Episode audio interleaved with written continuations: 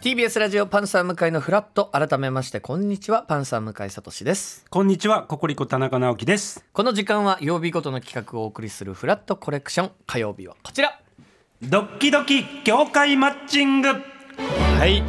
このコーナーでは趣味が至って普通な向井さんにさまざまな業界団体の活動を通して新たな趣味を提案させていただきます。はい、先週は日本食品サンプルアート協会の代表理事の今井紀夫さんに出演していただきました、はい食品サンプルやっぱ面白い面白いですねですけど、はいやっぱ2日間必要とそうでしたね合計16時間の講習があるということでうんじゃあその時間まだ私はうん、こう今の仕事で取れないということではい保留とさせていただきまでししたが、たね。はい、で向井さん、本日ご紹介する業界なんですが、はいその前に何でしょうなんと実は今年4月に向井さんが入会したはい国際クラフトコーラ連盟のはい山田理事長からお届け物がございます、あら何でしょう実は山田さんこの度入浴剤でおなじみのバスクリンとコラボした、その名もジンジャージンジャーコーラを開発されましたえバスクリンの研究から生まれたオリジナル生姜をふんだんに使ったこちらのコーラあ向井さんにぜひ飲んでいただきたいということでご用意しておりますすごいですねバスクリーンさんそとうコラボしだってておおもう名前の通りお風呂に入れるそものですけど、うはいこう食品系もそうもちろんやってらっしゃしるっんかでりすとねコラボしてちょっといジたンだジャいーていジいンでジすャーかコーラちょっと飲んでくだいさいねもう入会されてらっしゃいますからおお美味しい美味しいあこのうん本当にまさにジンジャージンジャーとこう重ねてるだけあって、うんうん本当生姜があ聞いてますか非常に効いてるんですけどあ強すぎないですねなんだろあ本う当効いてるんですが、うんなんか生姜独特の辛みーうん強すぎる辛みとかはやっぱ抑えられてますねいいですね飲みやすいあ本当し美味しいあこれそういいですあ本当ですかはい、協会員としてもこれはもう納得の仕上がり そうか協会員ですもんねはい 私一応協会員なんあで業界員ですもんね私も判を押しますじゃ あんなるほど。い OK やいいです。美味しいですあの出ました。ご興味のある方ですね。はいバスクリンそしてクラフトコーラでぜひ検索してみてください。はい、山田さんすみませんありがとうございましたありがとうございます理事長の山田さんまたぜひ何かあればお願いいたしますさらにですね、はい今日はですね向井さんにもっと飲んでいただきたいと思っておりますら何でしょう本日ご紹介する協会はこちら日本マテ茶協会はい来ましたはいはいはい日本マテ茶協会は1986年に設立されました、南米生まれの飲み物マテ茶の日本での普及を目的に活動されてらっしゃいますなんか流行りましたよね、流行ったななんかん一時か期す一ごい流行った時期待てちゃってよく聞いたんうんですけど、はいもちろん飲んだとも思うんですが、うんあんま引っかかってはないですねなるほどなるほど、うんうんではちょっとこの方に詳しくお聞きしたいと思います、はい日本マテ茶協会の会長北島大太郎さんですよろしくお願いいたしますお願いいたしますあ、よろしくお願いします。北島ですお。願いいたしま北島すさんはもうスーツでしっかりとス ーツバシッといね素う敵感じにの方ですが、はいご今日紹介のマテ茶バッジをつけてあまマテ茶バッジですかこれが緑の、はい、す。はい。何のマークは何ですかこれはあのマテ壺って言ってあのマテ茶を飲むための道具なんですよ。ちょっとそれが後ほどまはたいそういうお話も、はい北島なんか本当おいくつそうなんですはい。えー、五十一です。お50お若く見えますね若いですよ、うんうんうん現在、はい51歳の北島さんはマテ茶をはじめ、世界各国の紅茶やはあドイツの有名ブランドのハーブティーなどを輸入販売されている会社日本緑茶センターの代表取締役社長さんでいらっしゃいます。やっぱ社長の空やっ気ぱなんです違います社長の空気ちょっとかましてきましたいやいやいやいつも通りです。かもし出てるだけです。かかまもししてるわけじゃなくて、かかももしですし出てるだけです。かもし出ちゃうんですよ出ちゃってるんです。社それを長さんが感じ取れました、こちらも。そうはい。そうですよねで、やっぱ世界各国いろんなところと、まあ取引といいますはかい、しされてるわけですね。そうですねあのクレイジーソルトだとアメリカとかあとドイツはポンパドールっていうところとかあとマテ茶ですとやっぱりアルゼンチンパラグアイあとはあそうですねウルグアイなんかも行きますね南米の方、はいクレイジーソルト今ちょっとお名前ね、はい出ましたそのクレイジーソルトもうみみんな、はいもう必ず、えー見たことがあったり使ってる方もたくさんいらっしゃるこのクレイジーソルトもアメリカとはいやり取りして、はいえー北島さんがはい手掛けてるんですかそうですねあの輸入して1980 1980年から輸入してますね早早いですよねええええええそうですかえもうなんでこれを輸入しようと思ったんですか、あの日本緑茶センターっていう会社は日本の緑茶を輸出するとともにハーブを一番最初に輸入した会社でなるほど、はいでハーブティーで飲むだけじゃなかなかし普及しないんでハーブ食べてもらおうということでクレイジーソルトスタートしたんですねもう大人気商品ですよねあのだいぶ浸透してますけどまだまだでも全国的にはもっと広めていきたいなとそうです思いかますさらにということでございますがそんな、えー北島さんに詳しくお話をお聞きしましょう、はい参りますマッチングタイムさあ向井さん、はいご存知でしょうか日本ではまだ、えーさほど馴染みがないかもしれませんがマテ茶はコーヒー紅茶と並び世界三大飲料の一つでございますそんなにすごいんですかはい、まあ、ちなみに、はいウーロン茶などの中国茶やあ日本茶はじゃあどうなのって思ってる方もいらっしゃるかもしれませんが、はいまあえーこの場合ちょっと中国茶日本茶は紅茶に含ませていただいて、えーそれとは別のマテ茶を、えー三大飲料の一つとさせていただきます。だからねここら辺がやっぱはりい、どうしました。香ばしい匂いがするんですよね 香りました香りますよローストされた。ローストされたてますか。ちょっと鼻にスッとこうやっぱあー喉越しは良くないですよねそうですかなるほど。 どうこれねはどういうことでしょう理由あかりますよね。はいあります、はいえーとそのまあ、紅茶とか中国茶日本茶というのは、あの椿科の植物で、まあ、同じ植物で,、で製法だけ違うんですよ、うんまあ確かにそれに聞いたことあるんですよ、うんそうなんです同じ葉っはぱいはいはいだはったりするんですよそうですい。ねねうんそでれすがよね。マテ茶というのはあのモチノキ科の植物で全く種類が違うので、んまあ、植物として全く違うので全然ずるくないとは思います。そうです。別のね、はいあの植物だそかうら。世界三大飲料っていうのがもうい意味がわからないというか それこそさっきコーラ私飲みましたけコーラ飲みどましそれも別にそうじゃないですかあ、まあそう。飲料はいはいはいなんかおおお茶の話ですか世界三大でもコ飲料ーヒーはお茶じゃないですもんねいやお茶じゃないですなんか誰が決めてるんだっていうこの三大っああ、てそうですとこよねろはあるんですけどはいまあありますでがもそういうもんすもんねそうなんですか世界そうなんです三大スープとかもそういうことです。誰が決めてんだって言い出したら、これもうキ本リ当ないに話キリがない話なんですが、まあでもその中にマテ茶はそうなんです。いいるわけですねもう世間的には言われてます言よわれてますよ。すごいんですから歴史が、はい南米では古くから飲まれまして、はいえー17世紀頃から世界各国に伝わるようになりました、はいただ、えー現在でもマテ茶を生産しているのはアルゼンチン、ブラジルパラグアイの3カ国だけなんです、これこの3カ国だけというのは理由があるんですよね そうですねあのマテ茶の木がですねあのイグアスの滝っていう世界三大瀑布大きい滝ですね世。界三大はい これはもうちゃんとした世界三大そうですすあれはもうそあうですのナイアガラビクトリアイグアス、はいああなるほど、はもうみ三つとも大きいんですけども、はいでこのあのイグアスの滝の周辺のあの辺りでしか取れなくてこれがもう国境なんですね、はあアルゼンチンとブラジルとパラグアイの。なるほそどうかまあ、そこであの、まあ、火山溶岩流これが風化したあーもので、えーその土をでしか育たない、でその土には鉄分とかカルシウムがたくさん入っているのでですからあのここでしか取れないというのとここで栄養豊富なマテ茶が取れるというところがポイントになりますだ。から日本で作ろうと思ってもはいこれ無理ですかあの育つとは思うんですけどやっぱり栄養分が栄養分伴わないと思いますね。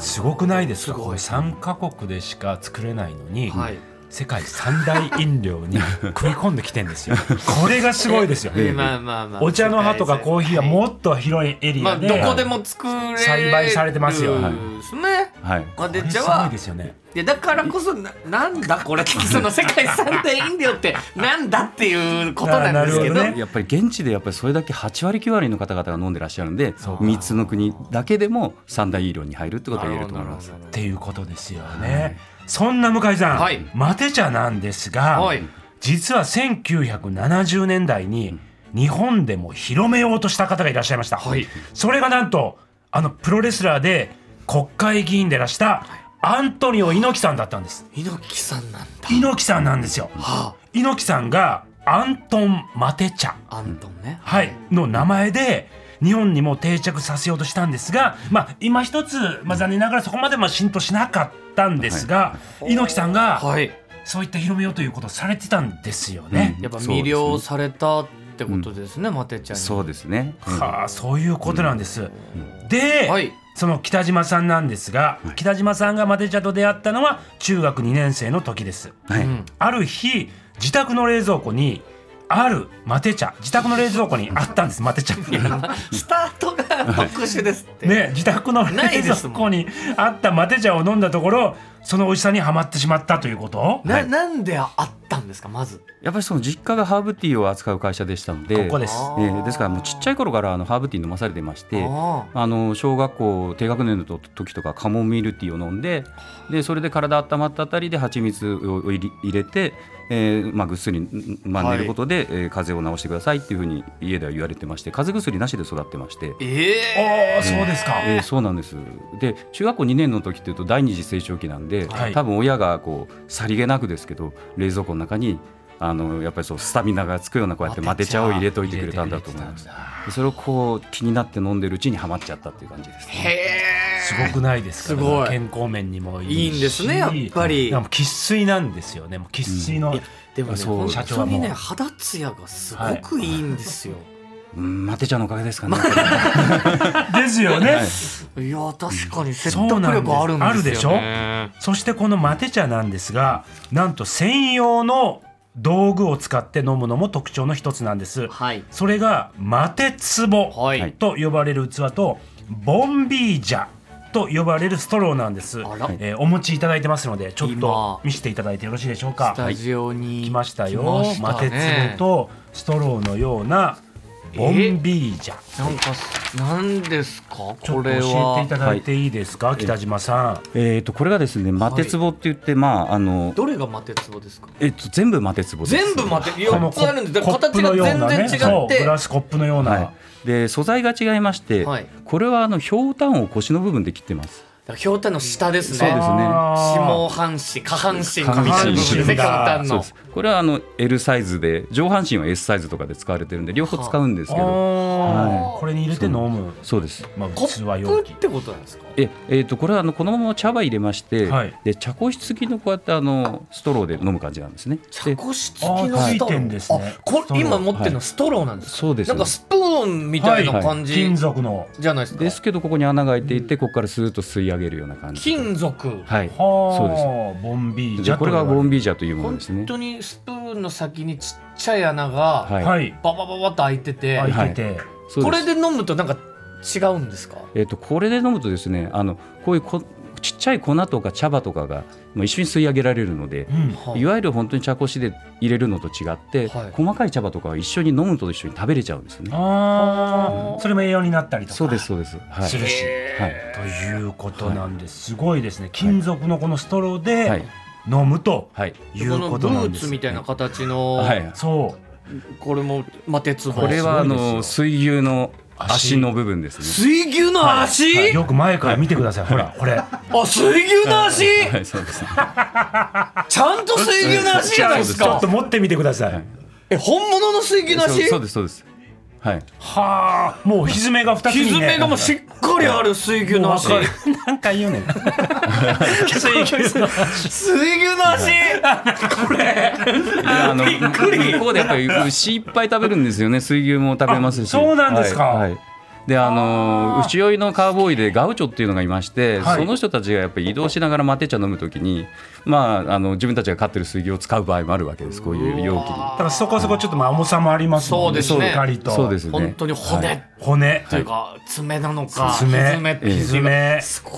なこれいはやーすごいですねであと最後のもう一種類がこれパロサントって言いましてパロサントええあの木なんですね。はいはでこれはあの時々あの燃やして炊いたりマテ茶ではしないですけどあのそういうスピリチュアルな部分でその煙にこう魂を宿すとうかんそういうところで使われてるパロサントって木なんですけど、はいはいこれを使うことも多いです。なるほど、はいこれは木製ですね竹みたいな感じそうですねにもね見えなんかますけどサイズ的にはそうですね。はあ、いろいろございますなるほどが、そんなマテ茶には日本の茶道と同じような風習があるんですね、北島さん。はい、そうですね。はい、どういったいいですか。ま教えずてください、まあ、茶道も回し飲みしますけども、マテ茶も回し飲みします。うんはあですので、まあ、あのちょっと仲良くだったりとかすると飲んでるマテ茶が回ってきて飲むかっていうは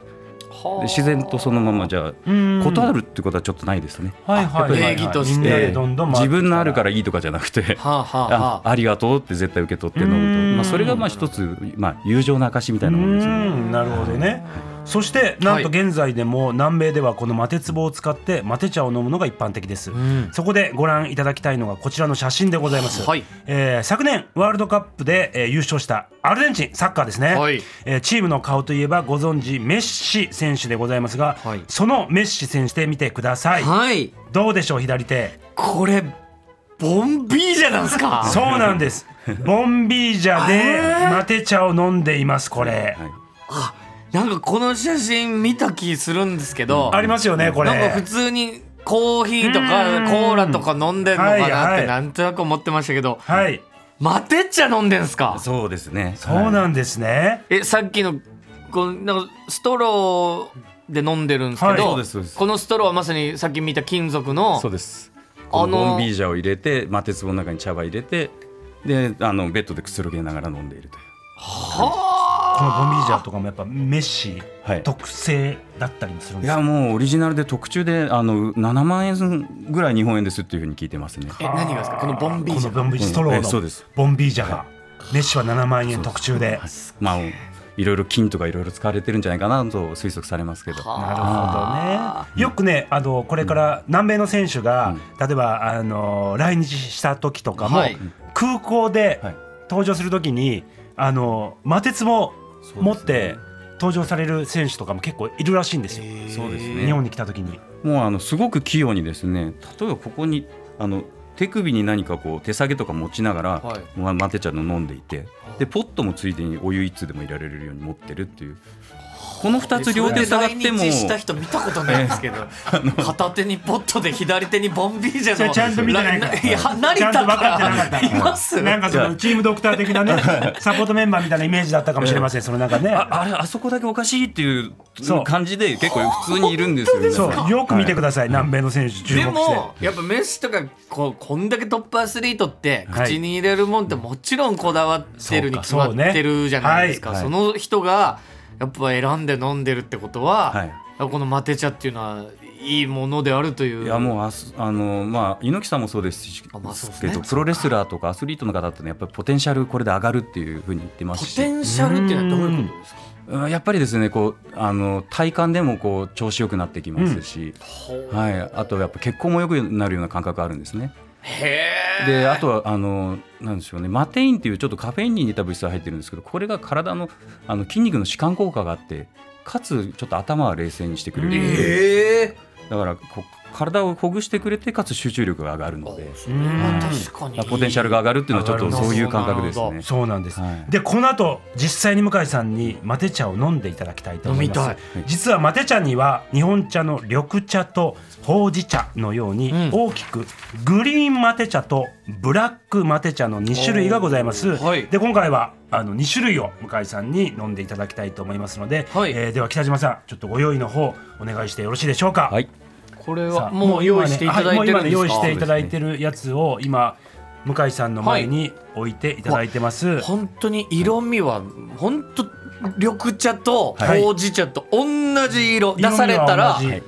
これがマテ茶っていうのはうん見た目ではわからない、はいちょっとじゃあ教えていただいていいですか、はいこの違いを、はい、まずあのグリーンマテ茶の方はですね、まああのえーまあ、マテの木を持ってきてでマテ茶にしてから乾燥させて約1年ほどあの寝かせたものなんですね。はいでブラックの方はもうあのグリーンと同じマテ茶まで仕上げて最後焙煎したものなので。のそこが違います。で、あの焙煎したものをブラックマテ茶というふうに呼んでますので、うんまあブラックマテ茶っていうのはまあ別の言い方すればまあローストマテ茶ということになります。あの、はいはいお茶の関係でいうと緑茶とほうじ茶の関係に近いと思います。うんなるほどねで、まあ、飲んでいただく前に、はいはい実はぴったりのお菓子もご用意いたしました、はいえー北島さんこちらについてもご説明いただけますかはい。えー、とこちらの方はアルゼンチン生まれの一口サイズのチョコレートお菓子でボノボンというふうに言います。はいおーで中にはですねあのチョコレートクリームやストロベリークリームが入っていて、んあのこ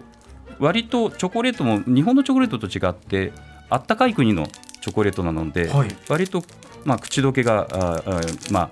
柔らかい感じです、でこの甘いものとマテ茶がすごく相性がいいと言われていますあーなるほど大きいです大ねきいですねはい一個そのボノボンはいチョコレートうん大きいですがこのマテ茶に合うはいチョコお菓子だということでございますが、はいではまずグリーンマテ茶から、はいちょっと向井さんにはいボノボン行こうとして ますかすいませんちょっとボノボン開けちゃったんですけどまずマテ茶ですよ ねまずマテ茶グリーンマテ茶グリーンマテ茶ホットで入れていただいてはいまホットで入れすてこれは別にボンビージャで飲まなくてもいいんですねはいこれはもう普通紙コップでえあのボンビージャでもご用意はできるんですけどちょっと飲むのに3分5分かかっちゃうもんですかならるほなるほどどそうはいじゃあいただきますどうぞグリーンマテ茶でございますあー美味しいですねあ美味しい香りは、確かに緑茶とやっぱね違いますね、全然、うんなんて言うんだろうなんか、うんうん一見に香りは、うんちょっとなんかねお出汁のようななんあーかしっかりあるよね若干そういうに匂いするんですけど、うんうんうん飲んでみると、ほんとちゃんとしたお茶で、うん全然そんな癖が、うわ癖強くて飲めないとかじゃ全くない飲みやすいあじゃあちょっとブラックいってくださいブラックマテ茶待てちゃあこちらどうでしょうかちょっと違いをねあー、そうですねブラックの方がん味がこう濃いというか、香ばしさがよりうんうん強いですね、確かにえでも美味しいですよあやっぱりーあー嬉しいですね、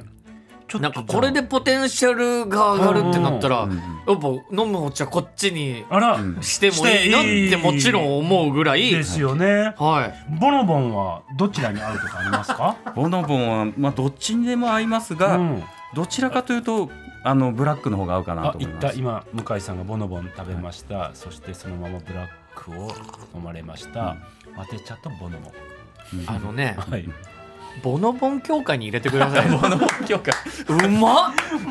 ボノボンがめちゃくちゃうまいんですけどボノボン作りますか ねボノボン協会。こ美の味しいサクサク感中にこうサクサク感もありうんで外側チョココーティングでそのはいサクサクの中にさらにしっとりとしたチョコが入ってるんであー そうですねめちゃくちゃ美味しいあボノボ嬉ンしいですねあデイリー山崎で売ってんだはい。ボノボンそうです。日本でもえー山で買えると、もうデイリー山崎さんでもうどこでも買えます。あこれ美味しいやだってそのマテ茶飲むサラダって言われてるんですかそうですね。すごいですね栄養面もやっぱりもう鉄分カルシウムマグネシウム亜鉛がもう入ってますのでうわであと南米の方っていうのはあの日本人の20倍ぐらい牛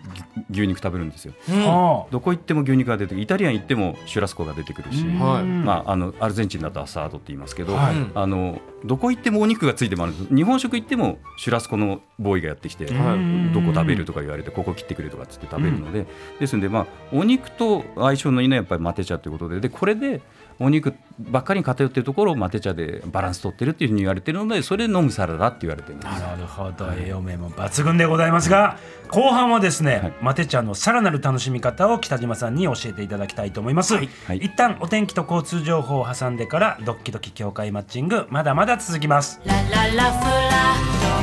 la la la fulato, TBS ラジオ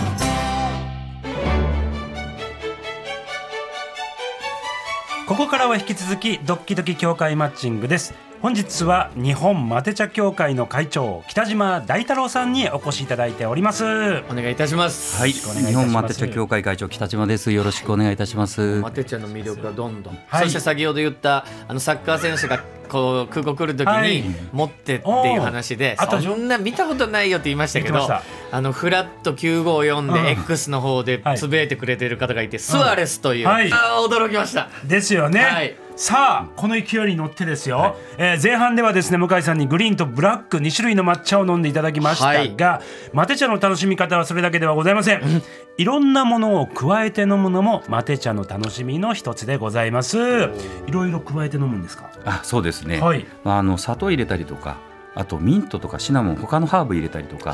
あとあのみかんの皮を入れたりしてまあいろいろなフレーバーをさらに追加してうん楽しむケースが多いです。だから本当に紅茶とかもね、そうやっぱ砂糖入れたりとかってできますけどぐらいの幅がやっぱある飲み物なんですね。あるんです。であとはこうミルクをミルクを加えて、うんまあ、マテラテみたいのを作るラテラテそうなんです。今回それを実はご用え意してくださいまラした。テもいけるんですか、はい、お願いいたします。はいラテラテこれはブラックに牛乳入れてるんですかあもうお察しの通りですねそうですはいブラックにもう察しましたね。察するんですよ。香りがもうね、きっと 香りでもう言われたんでしょうね。グリーンではなくブラブラックだってのはック分かっにてんです。ちょっとミルクを入れて、はいちょっとじゃあいただきますどうぞ飲んでみてください。あ美味しいわあ、いや美味しい美こ味しい。あ、れ美味しいわあ美味しい。いやもともとやっぱ僕ミルクティーすごい好きなんですよよく飲むロイヤルミルクティーとかよく飲むんですけど、はいうんでもう喫茶店にあったら飲んでます多分あー嬉しいですねはいいいです癖ね。も全然ないし、ね、そうですよね、さらにですよ向井さん、実は花には花言葉があるようにマテ茶が親しまれている南米ではマテ茶言葉があるそう です当てちゃうことそうなのよそうですね例えば今向井さんが飲まれたミルク入りのマテ茶にははい「尊敬あ」らというマテ茶言葉がございます、そうなんですかそうなんです、はいそんぐらいマテ茶の飲み方があるってことなんですか言葉がいっぱいで花言葉的にあそうですねまああの友情の印ですから、まあ、その延長にこういろんな表現があるんですね、はいはい、で砂糖入りの甘いマテ茶なんかはやっぱりもう本当そのままストレートに友情を表友す情うん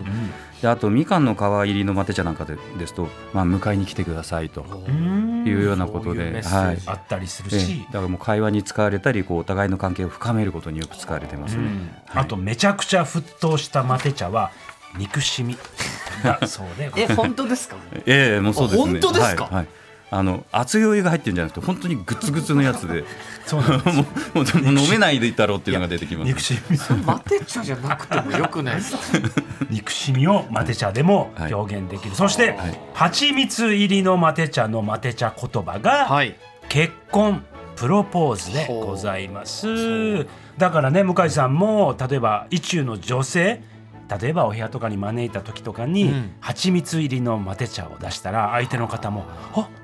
気づきます俺マテ茶言葉全部知って る女子会ったことないですよあってもしかし たらなるかもしれませんとあいうことなでるほどございますからこれマテ茶を飲みたいってなったら、うんはいそんな日本って簡単に手に入るもんなんですかまああのーそうですね百貨店さんとかスーパーマーケットグロッサリーでありますけど、まあ、詳しくは、まあ、今リニューアル中なんですけども日本マテ茶協会のホームページご覧いただければあのそちらの方であのご紹介させていただいてます。ということでございますのでちょっと一個確認認していいですかはいま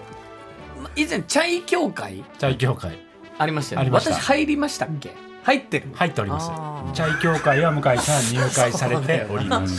さあそうだよな2つ目のお茶協会への入会になるのかどうかということでございますがそうかそれでは北島さん、はい最後のアピールタイムお願いいたしますはい、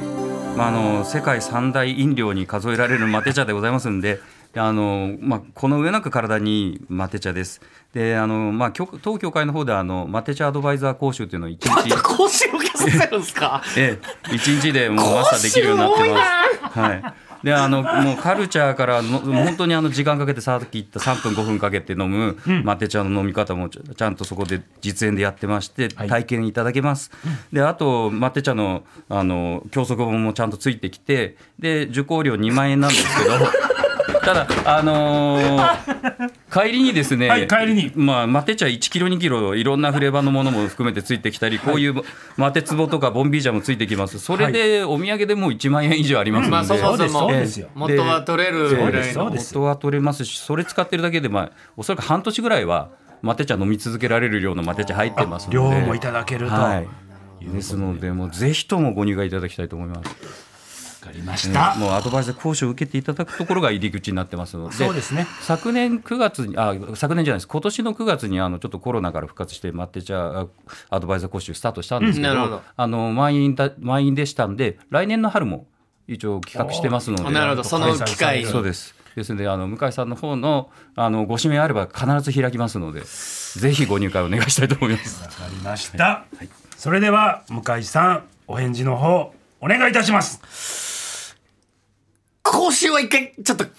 えさせてください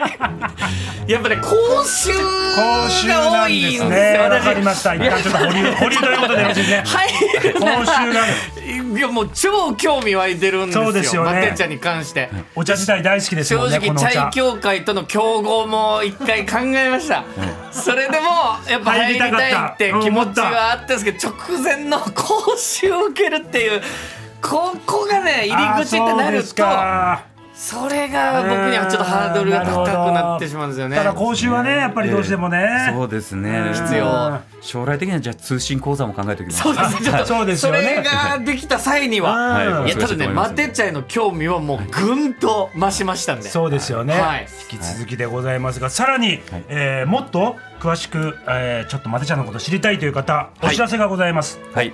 えー、そうそうですねあの先ほどお話ししましたけどあのマテザマテチャアドバイザー講習これはあの来春に開催えー予定ですんで、はいあのちょっと向井さんはいらしていただけないんで すけどあのここであの皆さんぜひあのマテチャに非常に詳しくなっていただきたいと思いますのぜでひぜひ当協会の方でこれから告知いたしますのでぜひお問い合わせいただければと思います。はいありがとうございますわかりしたということで以上でございますが、はいまたぜひ、はいちょっとね向井さんにもお越しください考えていただきたいと思います、本当に美味しかったんでありがとうございますありがとうございます北島さんどうもありがとうございました、はい、ありがとうございました。以上ドッキドキ協会マッチングでした